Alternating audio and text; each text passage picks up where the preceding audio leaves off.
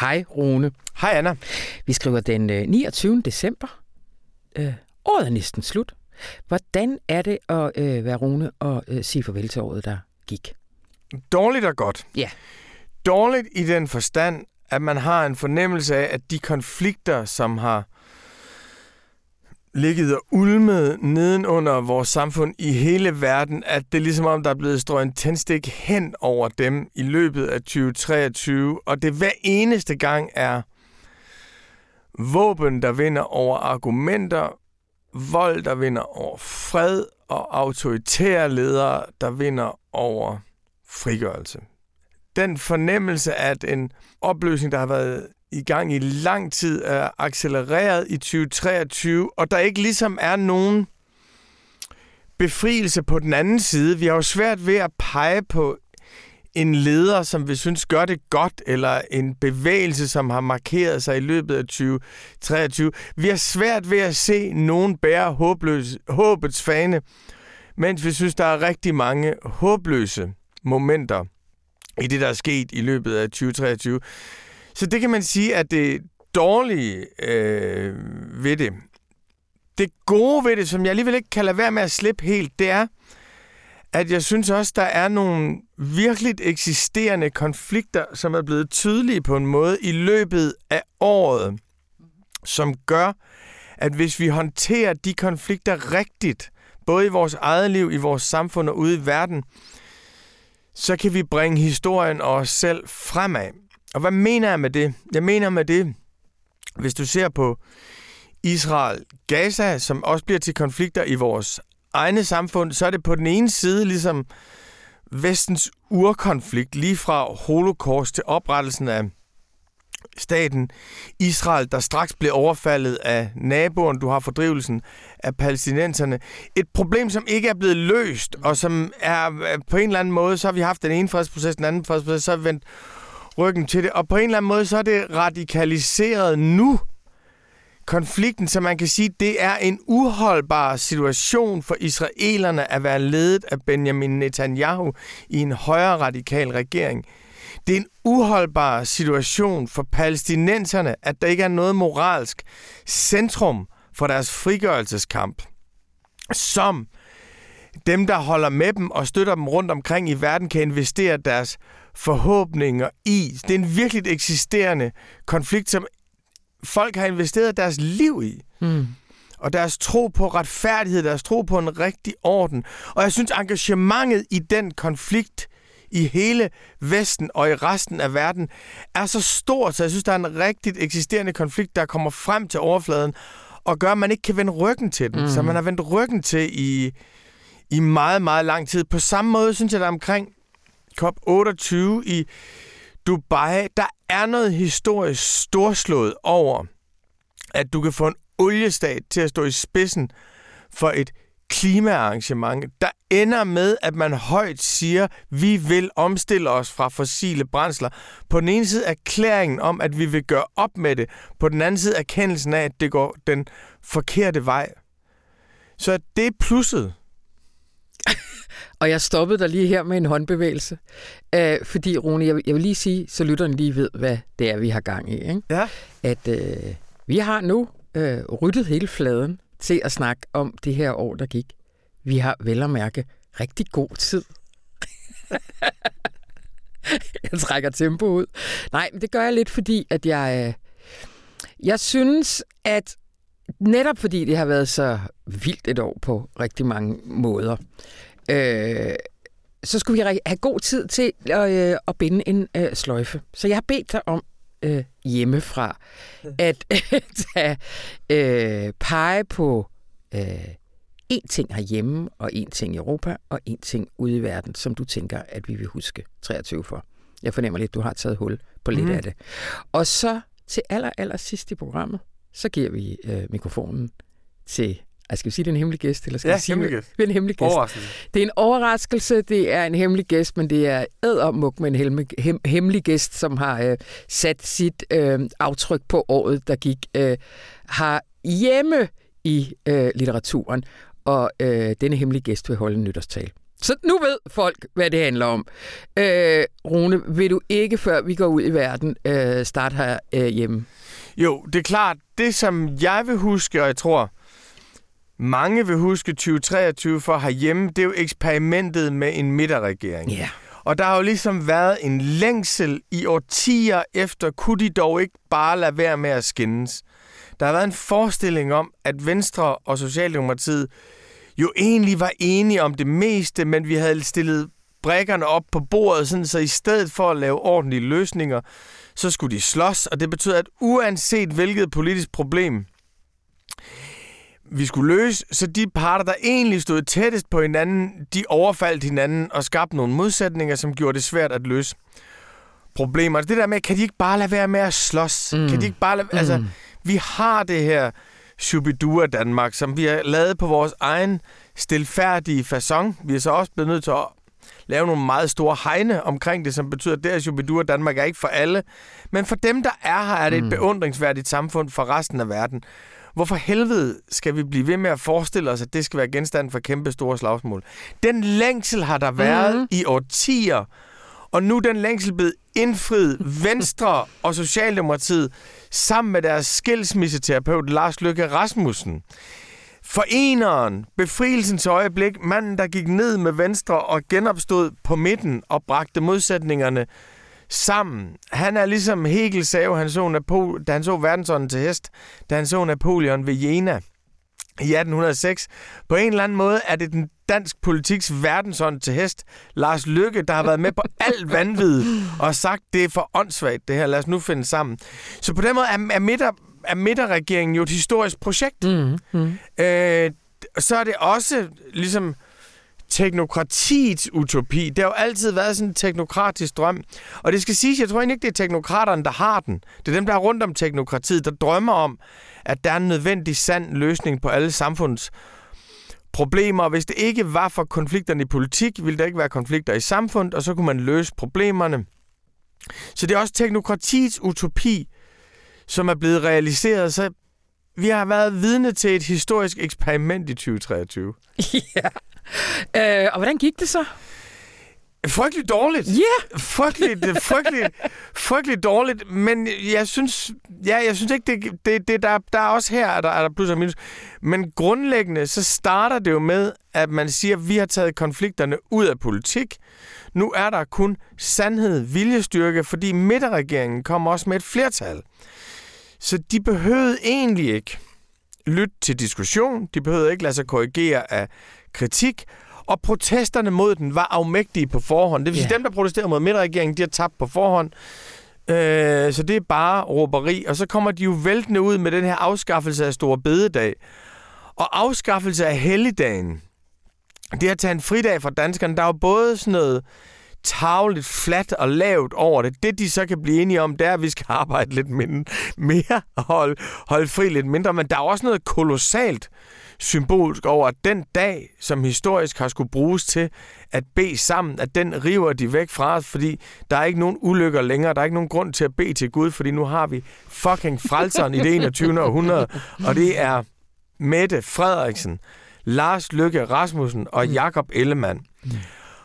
Og allerede da de kommer til Store Bededag, der viser det sig jo, at samfundet har ikke rigtig hørt det der med, at Gud er død, og midterregeringen har taget over, for der er jo kolossale protester mm.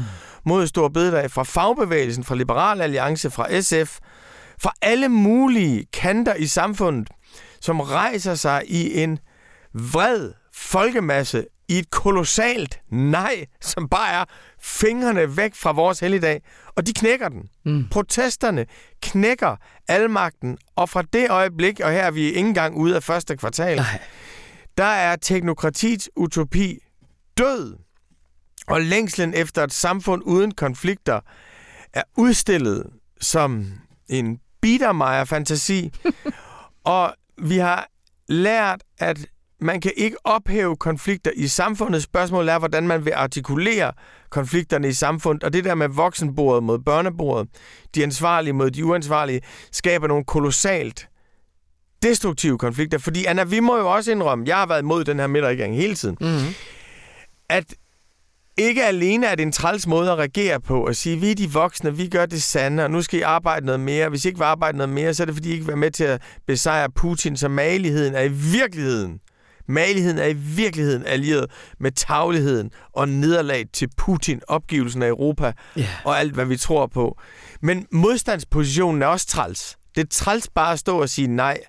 Det er træls, at protesten ikke er koblet sammen med et positivt projekt. Det er træls bare at demonstrere for, at de skal holde op med at gøre noget, i stedet for at komme frem til, hvad man så mener, de skulle gøre. Og man kan sige, at i det gamle politiske system, der var der idealt en forbindelse mellem de allermest vrede yderfløje og dem, der skulle regere på vegne af dem, der forpligtede protesten. Så jeg synes, både politikken og protesten er blevet flad og dum, men heldigvis har protesten vundet over politikken på en måde, så Mette Frederiksen og Co. har forstået, at de bliver faktisk nødt til at tage protesterne ind for at få deres politik til at flyve.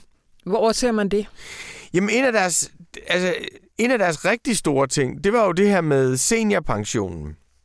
At de ville øh, afskaffe seniorpensionen, og så lave en Arne Plus pension, og så troede de ligesom, de med det ord plus som rød sløjfe, kunne overbevise om, at nu blev det meget bedre. Det var stod jo i regeringsgrundlaget, det ville de, og efter protesterne mod Stor Bededag, så sagde de, det udskyder vi til efter næste valg. Mm. Så er det ligesom slut. Mm. Det næste er, at de prøvede at bilde samfundet ind, at nu hvor de havde magten, havde de også sandheden. Og sandheden var dyb, dyb krise, armod og elendighed. Afgrunden var vores realitet. Og der gik jo en 3-4 måneder, så fandt de ud af, at de har ikke monopol på sandhed. Mm. Tværtimod sidder der masser folk uden for maskinen, som også kan se ind i maskinen og siger, jeg har overhovedet ikke afgrund. Og så vil folk sige, at det er en anden afgrund, der er det en klimaafgrund, mm. det er ikke en økonomisk afgrund. Problemet er ikke, at vi arbejder for lidt, men at vi ødelægger for meget. Øhm, så, og, og det, det, og det, for, det betyder jo, at både i forhold til seniorpension, men jo også i forhold til universiteterne, er de faktisk blevet nødt til at bevæge sig en hel del i forhold til, det ville jo omdanne hele det universitære system. Og det handlede ikke om at producere højere sandhed for samfundet, eller bedre videnskab, eller protester på et højere niveau. Det handler om at skabe større produktivitet. Det tabte jo også relativt hurtigt. Og hvis man så skal give dem noget, det synes jeg, man skal, så må man sige, det er jo faktisk her mod slutningen af året, der er det faktisk lykkedes dem at lave noget, som ingen socialdemokratisk regering kunne komme igennem, igennem med alene, nok heller ikke en venstre regering, nemlig at omfordele det 6. SU-år. Øh, og det er jo sådan, altså både socialister og liberalister. Mm. Erik Jørgen Hansen, den gamle forsker i ulighed i velfærdsstaten, har altid sagt, at en ting, hvor staten skaber ulighed, det er ved det 6. SU-år, fordi dem, der får en lang videregående uddannelse, det er næste generations overklasse, dem, der får de højeste livstidsindkomster. Hvorfor skal dem, der punkt 1 skal være længere tid på arbejdsmarkedet, punkt 2 får en lavere uddannelse af samfundet, punkt 3 har en lavere indtægt over livstid. Hvorfor skal de betale for deres egen akademiske herskers 6. studieår?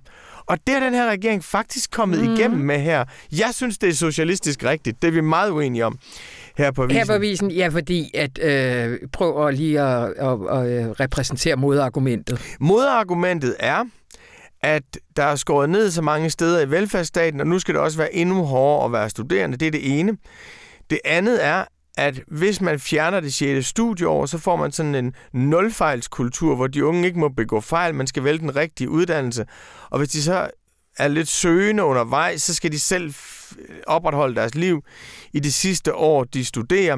Så man kan sige, der er ligesom... Ja, det tredje er vel så også, at øh, de studerende, der kommer fra hjem med høje indkomster, får nemmere ved at undvære øh, det 6. SU-år. Altså på den måde det er klart. giver det øh, mere social mobilitet, at det, er, øh, at det er muligt også at komme fra et lavindkomsthjem og få en lang uddannelse. Er vel Men man kan sige, at det er en liberal og en social opfattelse af mobilitet. Ja. Den ene er, den ene er, den der forsvarer det 6. studieår siger, at afstanden fra arbejderhjemmet til akademikerhjemmet skal være nemmere at overskride. Mm. Det vil sige, at det skal være muligt for samfundet at løfte mønsterbryderen frem.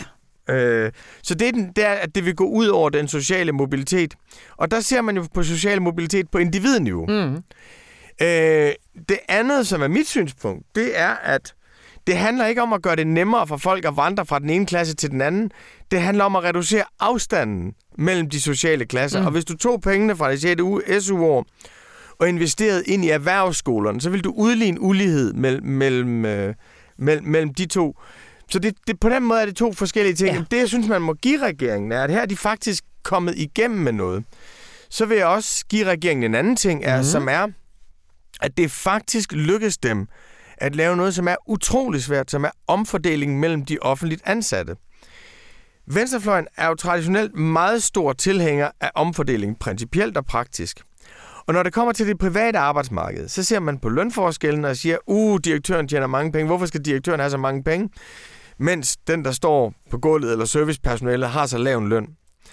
Det har altid været lidt svært for venstrefløjen, når det kom til den offentlige sektor. Det har altid været lidt svært at sige, hvorfor skal lægen have så høj en løn, når portøren har så lav en løn, selvom det er jo præcis den samme mm. form for, mm. for, for, for ulighed, der gør, sig, der gør sig gældende. Og hvis du så ser over tid, så kan du se, at uligheden i den offentlige sektor, som jo er en statssanktioneret ulighed, den, hvor staten siger, at det her er så meget mere værdifuldt, det I gør, end det andre gør, at den er steget, yeah. fordi hvis du lægger en lønstigning på 3% ind over tid, så vil den jo være, så vil, det, så vil uligheden stige, fordi den, der har flere, højst løn, vil jo få mere ud af de 3% lønstigning, den, der har lavest løn. Og det har været umuligt rigtigt at gøre op med den her form for, øhm, for, for ulighed blandt de offentligt ansatte, som jeg altid har synes bør være et lige så stort anlæggende for venstrefløjen end, end uligheden for de private ansatte. Og der har de jo faktisk lavet et lønløft i den her regering. Ja. Altså, hvor de er gået ind og, valg, og, og udvalgt nogle grupper, øh, sygeplejerskerne meget berømt, men også socioassistenterne, mm. som får relativt højere lønstigninger end de andre. Og det betyder, at man har faktisk løftet nogen, der lå relativt lavt i lønspektret, løftet dem op, uden at tage de øverste med. Så i det her efterår har vi faktisk set noget, som er temmelig unikt for velfærdsstaten, nemlig omfordeling blandt de, blandt de offentlige ansatte. Og det plejer jo at være sådan, at politiforbundet er en ekstremt stærk fagforening i Danmark de plejer at kunne lægge massivt pres på, og de borgerlige har jo sådan ligesom politiet som deres base på en eller anden måde. Lov og orden og uniformer. Det er dem, der står for det. Og Venstrefløjen vil nødt beskyldes for at være bløde og ikke gå ind for lov og orden, så de har også stået imod. Men her har vi faktisk set, at den højre venstre regering kunne stå imod presset og faktisk ikke give højere løn til, til politiet, som er steget relativt meget over de senere år. Så på den måde synes jeg mm. faktisk også, man kan se både i forhold til SU og i forhold til lønløftet, at de har lavet omfordeling nogle steder, hvor det har været vanskeligt. Mm. Så vi slutter på en, øh, en slags lille bitte optur øh, i, i, i det danske, og øh, nu synes jeg, vi skal tage en jingle. Noget fel akuti, hvis jeg kender os ret, og så kommer vi lige om lidt med Europa.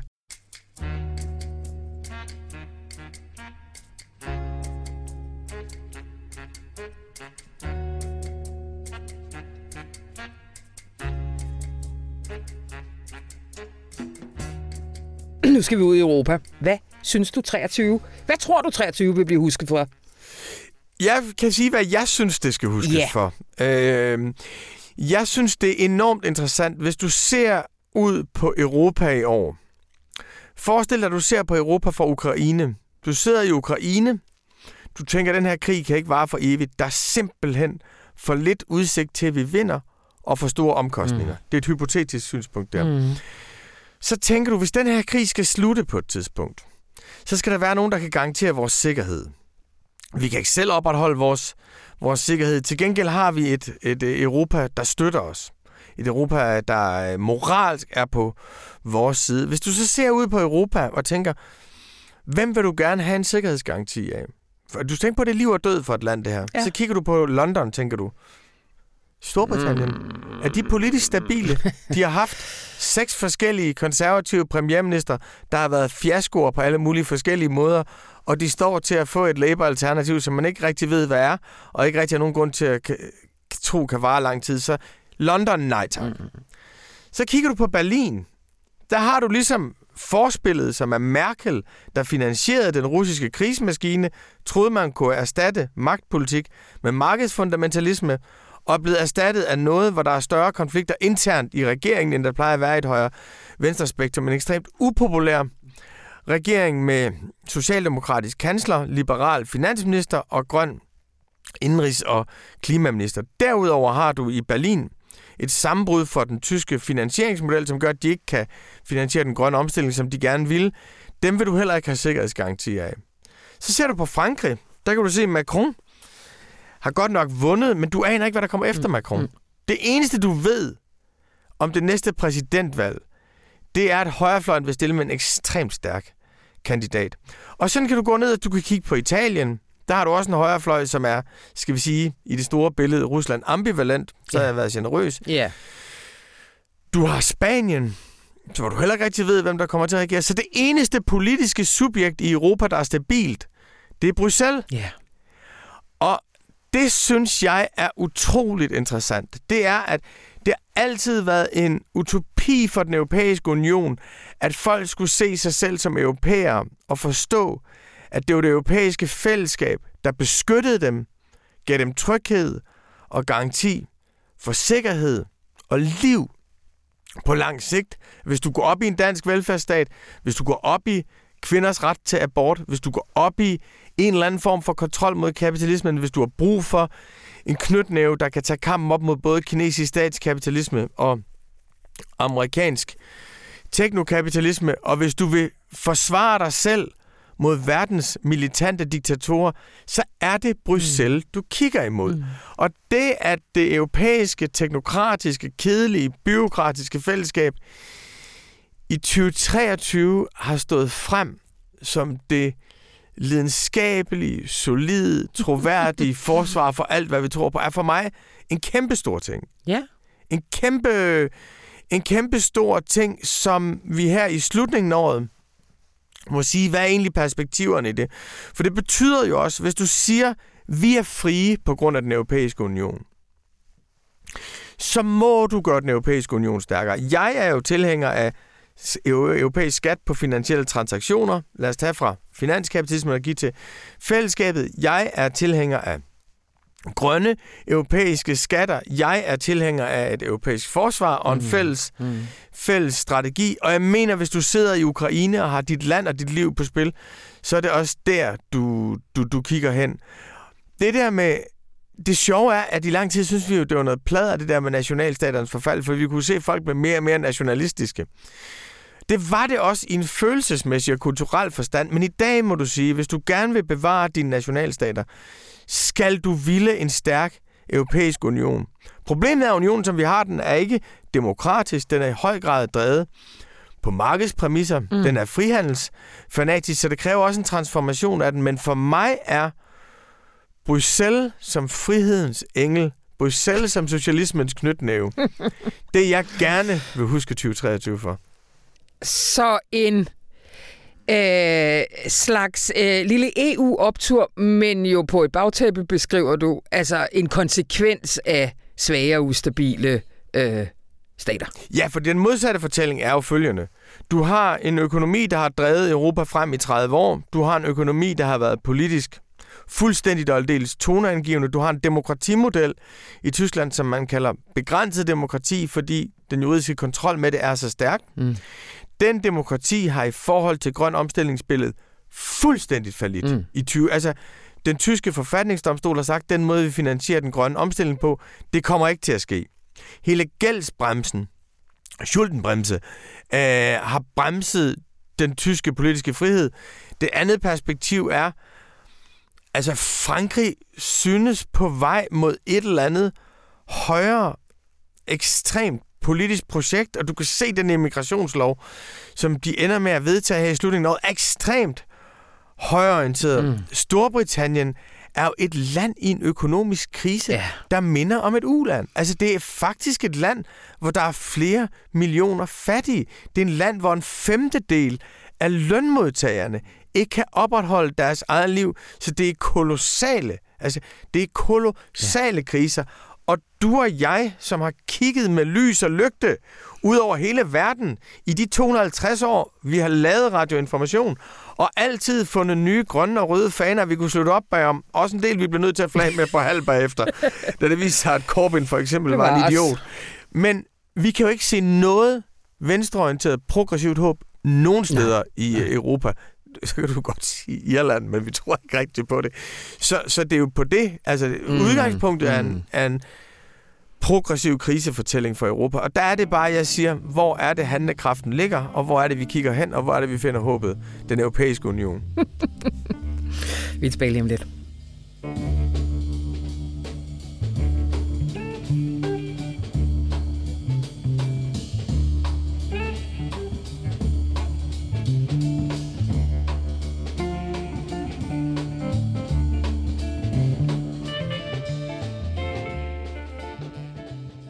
Tage os ud i verden, Rune?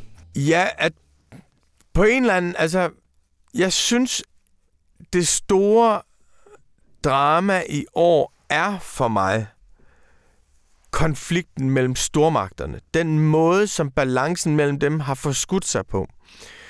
Du kan sige, da krigen i Ukraine starter, der er det jo ikke bare en retorisk, men tror faktisk også en mentalitetsting for mange vestlige ledere, at de forveksler Vesten med verden. Mm. De siger stadigvæk, verden er forenet i krigen mod Ukraine. Vi jo 2022. De siger stadigvæk, at nu laver vi vi økonomiske sanktioner, som vil smadre den industrielle base i Rusland. Det sagde Ursula von der Leyen, EU-kommissionens forkvinde, som vil cripple the Russian economy. Det blev sagt i den, i den øh, i den amerikanske centraladministration. Vi havde stadigvæk på det tidspunkt en forestilling om, at det Vesten gjorde, ville resten af verden følge efter. Der er sådan en, lang, en masse mellemregn, dem springer vi over her. Øh, men, men det vi i hvert fald kan se, resultatet er, det er, at den russiske krigsmaskine fungerer fint. De er omstillet til en krigsøkonomi. De kan afsætte deres olie, ikke bare til Indien og Kina, men faktisk også til Vesten. For det ryger via Indien tilbage til, til, til Vesten, og vi kan se, at Kinas giftige geopolitiske nihilisme, hvor man bare holder sig tilbage, holder sig tilbage, ikke tager nogen opgør, at den faktisk har, har fungeret for, for russerne, og de kan se, at typer som Erdogan, der vandt præsidentvalget i, øh, i, i, i, i, i Tyrkiet, også bliver relativt stærkere og stærkere. Så vi troede jo ligesom, at det var vestens genkomst, Ukrainekrigen, det vi står med halvandet år efter, det er ikke alene, at verden ikke forenet omkring Vesten.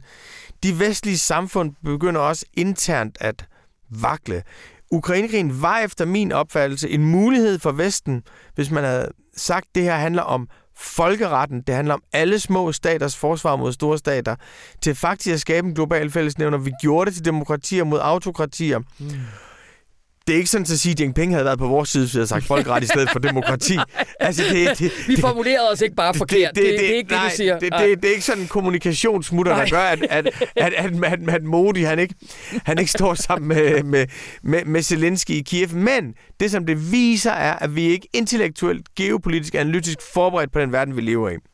Så går vi til den næste konflikt, øh, som, som fylder meget. Israel øh, Hamas som starter med et fuldstændig frygteligt terrorattentat, et bestialsk terrorattentat, en invasion, som gør, at fra dag af mm. kan ingen progressiv venstreorienteret Vesten sige, at vi holder med den palæstinensiske befrielsesbevægelse Hamas. Fra dag af må man sige, der er ikke nogen politisk aktør, der bærer det palæstinensiske håb og drømmen om en eller anden form for retfærdighed, selvbestemmelse, frihed for dem. På den anden side, der har du et regime, et israelsk regime, som har gjort, hvad de kunne over 15 år for at demonstrere over for Vesten, at når det handlede om bosættelse, gjorde de præcis, hvad det passede dem. Når det handlede om tostatsløsning, var de fuldstændigt oldels ligeglade. At Netanyahu gad ikke engang lade, som om han gik ind for en tostatsløsning. Du har et decideret gangsterregime. Et regime, hvor premierministerens primære politiske mål med sin karriere er at undgå at blive retsforfulgt. Et regime, som har ministre som Ben Gvir og Smotrich, der er altså et eller andet sted meget tæt på noget, som vi vil kalde fascisme, mm, mm. og som ikke har nogen grænser for i forhold til, hvad de vil bevæbne af bosættere. Det vil sige, staten giver våben til private militser for at underminere det. Så du har et sammenbrud på begge sider. Og det betyder også, at det, den her konflikt fordrer Ja, vi skal bare lige have Fatah med og Vestbred. Altså, hvor, hvor, hvor, hvad, hvor Og siger, Fatah, der- som jo er blevet som jo øh, vandt præsidentvalget i 2005 og ikke har været til præsidentvalg siden Vesten forsøgte at støtte Fatah til et kup efter Hamas havde vundet i Gaza i 2006. Det kup slog fejl og fik øh, Hamas til at drive Fatah ud. Fatah har i dag ingen legitimitet, foragtet blandt palæstinensere, vel og egentlig også foragtet i Vesten, foragtet som kollaboratører med den israelske besættelsesmagt, foragtet som korrupte, som nogen, der har snyltet på mm. den bistand, der har været, til selv at blive rige. Så der er ingen legitime Nej. aktører. Og på den israelske side kan du sige, at du har haft en meget stor protestbevægelse i år mod Netanyahus regering, mod en regering, som nægtede at lade sig begrænse af højesteret. I forvejen er der meget få begrænsninger på magtudøvelse i Israel, fordi de ikke har nedskrevet forfatning. Så højesteret var den begrænsning, der var. Men det er også sigende for de 100.000, som protesterede, at det, de protesterede mod, var højesteret. Det var ikke besættelsen af, af Vestbreden, der, der mobiliserede. Der er ingen meget stærk venstrefløj i Israel. I sådan et magtpolitisk spil er det enormt interessant og nedslående, synes jeg, at den eneste internationale aktør, som har engageret sig i konflikten, sat noget på spil for at løse den, har tabt næsten alt, hvad den havde af moralsk global kapital. Det er amerikanerne. Ja. På den ene side kan vi sige, i forhold til Rusland og Ukraine, hævder USA at ville forsvare folkeretten, den internationale regelbaserede orden, humanitær ret, og i forhold til Israels fuldstændigt overvældende, gruopvækkende, redselsvækkende militære modsvar, der nu, ifølge de Hamas-kontrollerede sundhedsmyndigheder, har kostet over 20.000 mennesker livet, drevet 2 millioner mennesker fra deres hjem, skabt flygtninge på op imod en million, og vi ved, hvor svært det er bare i Danmark at, at, øh, at tage imod. Og det er på, sanktioneret af amerikanske våben. Mm. Det er Amerik- USA har leveret våbenbistand til det, og det gør det og moralsk bistand, politisk bistand. Vores egen regering har leveret moralsk og politisk bistand, og de har vendet sig til at sige det, som diktatorer siger, nemlig at selvfølgelig respekterer vi menneskerettigheder og humanitær ret, og vi synes, det er meget alvorligt med civil liv, og blive ved med at sende våben til det. Det vil sige, at Biden, der faktisk har investeret noget, faktisk har sat noget på spil, har tabt den lille smule global moralsk kapital, som han havde efter Ukraine. Og det er så nemt for den her verdens autoritære, forbandede nihilister fra Erdogan til Xi Jinping at sige, at vi holder med palæstinenserne. Mm. Vi synes, det er for dårligt, mm. at Israel ikke lever op til international ret. Vi er meget, meget pikeret i hele det globale syd over disse grusomme krænkelser af menneskerettighederne. Hvis du ser på Xi Jinping selv, hvis du ser på, hvordan uigurerne bliver behandlet i Xinjiang-provincen, hvis du ser på, hvordan Erdogan behandler sin egen mindretal, de repræsenterer ikke andet end hyggeleriet. Og den geo, det geopolitiske facit er, synes jeg, at på nationalstatsniveau, der er det nihilisterne, der har vundet. Mm. Fordi de har påpeget dobbeltmoralen, uden at engagere en skid. Altså, hvor er den kinesiske fredsindsats? Hvor er det stærke kinesiske mm. diplomati i forhold til at skabe en eller anden form for bæredygtig fred? Hvor er det store BRICS-landene engagerer sig nu i, i, i, i noget som helst? Ingenting. Nej. Ingen som helst ting. Så i den forstand synes jeg, at den her... Og så kan man sige, og det spiller Men jo ind... hvem kunne, Rune, altså hvem kunne være en modererende kraft øh, ind i det her? Jamen, jeg synes, der alle de lande, som sætter... Altså, at du, hvis du ser, hvem har været diplomatisk aktiv, det er jo i høj grad Katar, der har været diplomatisk ja. aktiv, fordi de har... Og hvis kineserne mente noget med det globale syd, vi skal ja. huske på, og det er jo som Indien-ekspert, lige noget for dig, det jeg siger nu, men det globale syd var i 48, 49, 50 en progressiv forestilling mm-hmm. om en politisk økonomi og en alternativ orden. Det var jo noget, hvor Nehru stod på Bandung-konferencen og sagde, vi vil præsentere et alter, en alternativ orden. Dem, der repræsenterer det globale syd i dag, Modi står så på israelernes side her, Ramaphosa i Sydafrika, Xi Jinping i, øh, i, i Kina, og i en eller anden fuldstændig absurd forstand jo også Putin, tilbyder jo ikke noget. Tilbyder ikke noget kompromis. Tilbyder ikke nogen fredsfald. De tilbyder ingen som helst... Øh... Og vores gamle ven Lula. ja, det, er det, Lula, det, ved, det, ved, det ved lytterne ikke, men vi snakkede om, åh, oh, vi kan ikke engang snakke om Lula i år. Nej, fordi og det kan vi jo så lidt, altså ja. fordi vi må trods alt sige, at Lula er bedre end Bolsonaro. Ja.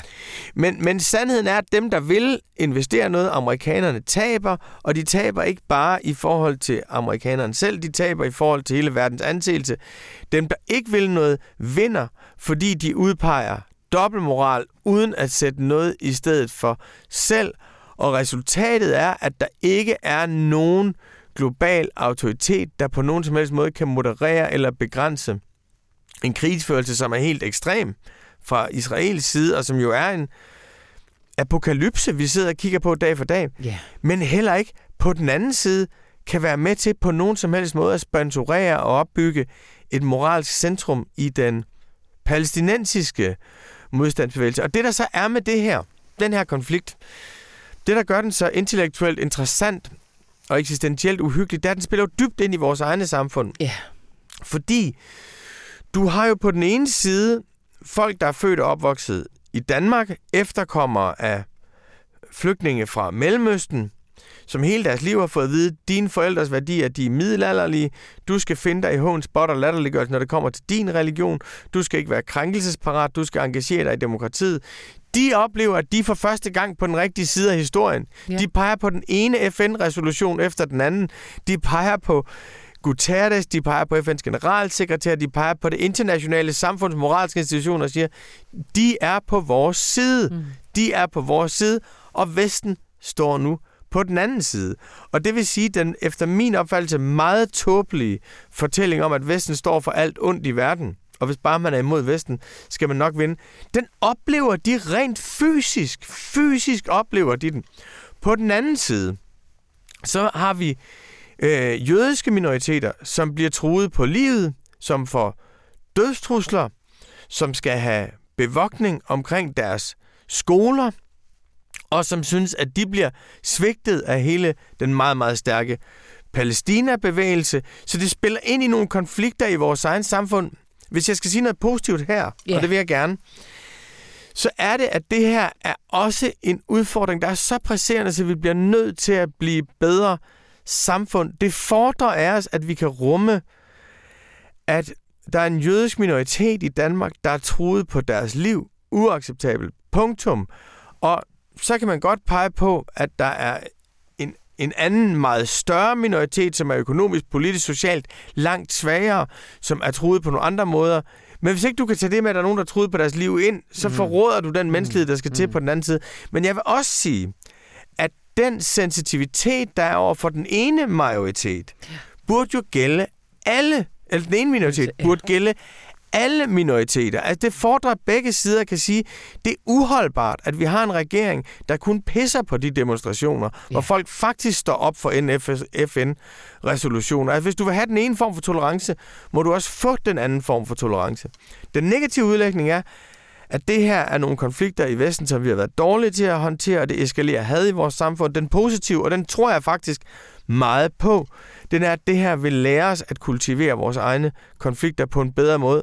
Og grunden til, at jeg tror på det, det er, at der er så mange i de palæstinensiske demonstrationer, som er lige så meget modstander af antisemitisme, som ikke kan leve med, at der skal være had mod den jødiske minoritet.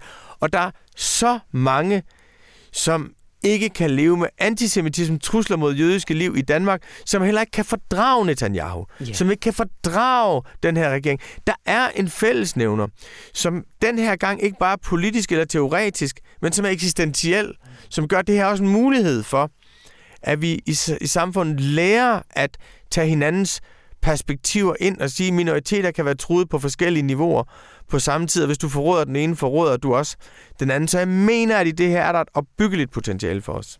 Det var et dejligt sted at slutte. Tusind tak, Rune Lykkeberg, og rigtig uh, godt nytår. Rigtig godt nytår til dig. Og rigtig godt nytår til alle vores lyttere.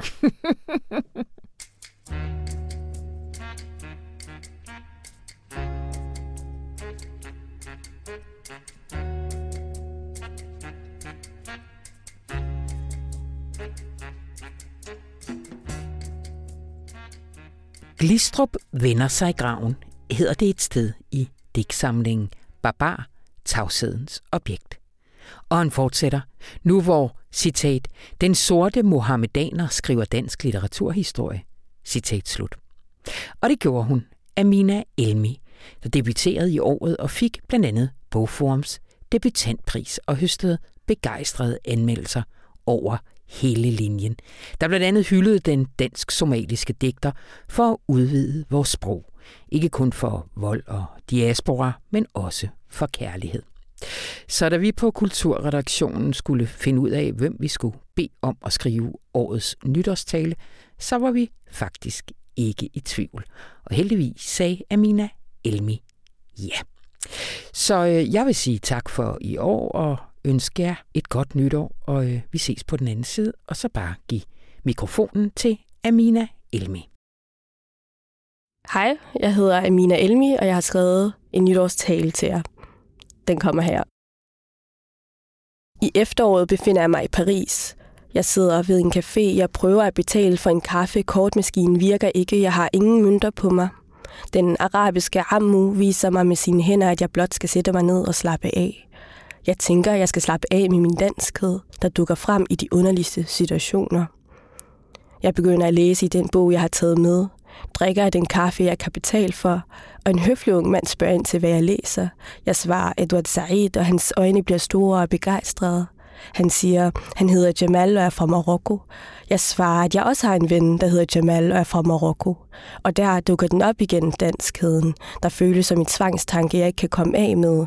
Jeg retter op med, ah, good people, good people. Fordi det er det, vi gør. Konstant anerkender hinanden, viser respekt for hinandens kulturer. Han gætter, jeg er somalier og siger, ah, the poets. Jeg svarer, ja. Yeah.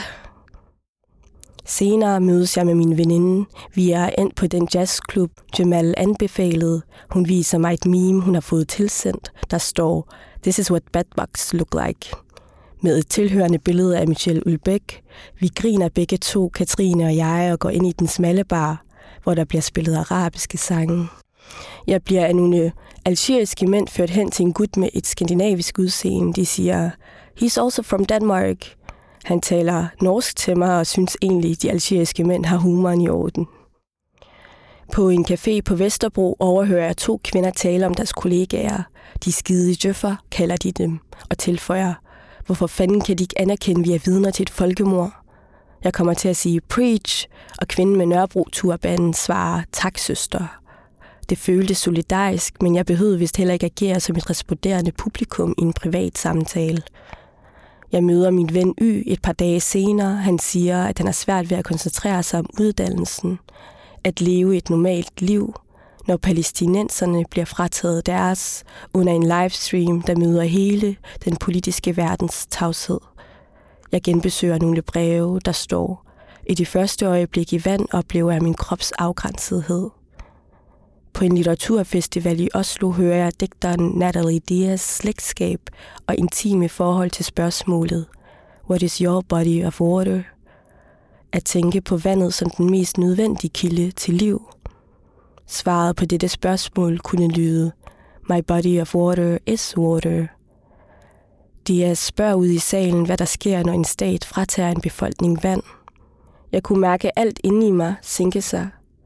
Det handlede ikke længere om symbolik i poesien, men om intensiveret voldsapparat, der bliver udøvet mod befolkningen i Gaza.